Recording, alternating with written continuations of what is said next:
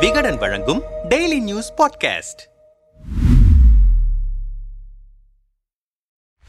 RSS அமைப்பின் தொண்ணூத்தி ஒன்பதாவது ஆண்டு தொடக்க விழாவை முன்னிட்டு புதுச்சேரி வீராம்பட்டினத்தில் அணிவகுப்பும் அரியங்குப்பத்தில் பொதுக்கூட்டமும் நடைபெற்றது. அந்த அணிவகுப்பில் அமைச்சர்கள் நமச்சிவாயம் சாய் சரவணகுமார் எம்எல்ஏக்கள் சிவசங்கரன் கல்யாண சுந்தரம் உள்ளிட்டோர் ஆர்எஸ்எஸ் சீருடையுடன் கலந்து கொண்டதும் புதுச்சேரியின் சபாநாயகர் செல்வம் பொதுக்கூட்டத்தின் முன்வரிசையில் அமர்ந்திருந்ததும் விவாத பொருளாகியிருக்கிறது. இந்த நிலையில் புதுச்சேரி அரசின் எதிர்க்கட்சித் தலைவரும் திமுக எம்எல்ஏவுமான சிவா வெளியிட்டிருக்கும் அறிக்கையில் இந்தியாவில் சமூக நல்லிணக்கத்தையும் சமத்துவத்தையும் சிதைக்க பாடுபடும் ஆர் எஸ் எஸ் அமைப்பின் ஊர்வலம் மற்றும் பொதுக்கூட்டத்தில் மக்களால் தேர்ந்தெடுக்கப்பட்ட பிரதிநிதிகளும் மாண்பிற்குரிய சபாநாயகரும் கலந்து கொண்டது மரபுகளை மீறும் செயலாகும். ஆர் எஸ் எஸ் அமைப்பின் தொண்ணூத்தி ஒன்பதாவது ஆண்டு தொடக்க நாளையொட்டி இவர்களின் சித்தாந்தங்களுக்கு எதிரான சமத்துவத்தையும் சமூக நல்லிணக்கத்தையும் போதித்த காந்தியடிகள் வள்ளலார் அண்ணல் அம்பேத்கர் ஆகியோரின் பெயரில் புதுச்சேரி மாநில ஆர் எஸ் எஸ் அமைப்பினர் அணிவகுப்பு ஊர்வலம் நடத்தியிருப்பது முழுக்க முழுக்க மக்களை ஏமாற்றும் செயல். இரண்டாயிரத்தி இருபத்தி இரண்டாம் ஆண்டு தமிழ்நாட்டில் அனுமதி மறுக்கப்பட்ட ஆர் எஸ் எஸ் அணிவகுப்பை ஆட்சி அதிகார பலத்தினால் அனைத்து மத மக்களுடன் ஒற்றுமையாக வாழும் புதுச்சேரி மண்ணில் நடத்தி மக்கள் மத்தியில் ஒருவித அச்ச உணர்வினை ஊட்டியிருக்கின்றனர். புதுவை மக்களின் கலாச்சாரத்திற்கும் பன்முகத்தன்மைக்கும் துளியும் ஒவ்வாத ஓர் ஊர்வலத்தை உள்துறை அமைச்சர் நமச்சிவாயம் தலைமையில் ராஜ்யசபா எம்பி செல்வ கணபதி கொடியசைத்து தொடங்கி வைத்திருக்கிறார். அந்த ஊர்வலத்தில் பாஜக சட்டமன்ற உறுப்பினர்களுடன் அமைச்சர் சாய் சரவணகுமார் கலந்து கொண்டிருப்பது இந்திய அரசியலமைப்பு சட்டத்திற்கு எதிரானதாகும். அனைத்திற்கும் மேலாக புதுச்சேரி சட்டமன்றத்தின் மாண்புகளையும் மரபுகளையும் பாதுகாக்க வேண்டிய சபாநாயகரே இந்த ஆர் எஸ் எஸ் பொதுக்கூட்டத்தில் முன்வரிசையில் அமர்ந்து கலந்து கொண்டிருப்பது ஜனநாயக நெறிமுறைகளுக்கு எதிரானதாகும். இதனை முதலமைச்சர் ரங்கசாமி கருத்தில் கொண்டு இனிவரும் காலங்களில் இதுபோன்ற ஆர் எஸ் எஸ் ஊர்வலங்களுக்கு தடை விதிக்க வேண்டும். மக்கள் எந்த விதத்திலும் பாதிக்கப்படக்கூடாது. சட்டம் ஒழுங்கில் பிரச்சனை ஏற்பட்டுவிடக்கூடாது. பொது அமைதிக்கு குந்தகம் ஏற்பட்டு ஏற்பட்டுவிடக்கூடாது என்பதில் எங்கள் இந்தியா கூட்டணி கவனமாக செயல்படுகிறது. ஆனால் வேண்டுமென்றே பிரச்சனைகளை புதுச்சேரியில் உருவாக்க ஆர் எஸ் எஸ் முயல்கிறது. இவர்களின் பிரிவினைவாத கனவுகள் ஒருபோதும் நிறைவேறாது. அமைதி பூங்காவாக திகழும் புதுச்சேரி மாநிலத்தில் மகாத்மா காந்தியின் கொள்கைகளுக்கும் கோட்பாடுகளுக்கும் சம்பந்தம் இல்லாதவர்கள் அவரை முன்னிறுத்தி அரசியல் செய்து கலவரத்தை ஏற்படுத்த நினைக்கும் பாஜகவின் மதவாத கொள்கைகளையும் முகமூடிகளையும் மக்கள் உற்று நோக்கி வருகிறார்கள். வருகிற நாடாளுமன்ற தேர்தலில் அதற்கான பதிலை மக்கள் நிச்சயம் சொல்வார்கள் என்று குறிப்பிட்டிருக்கிறார்.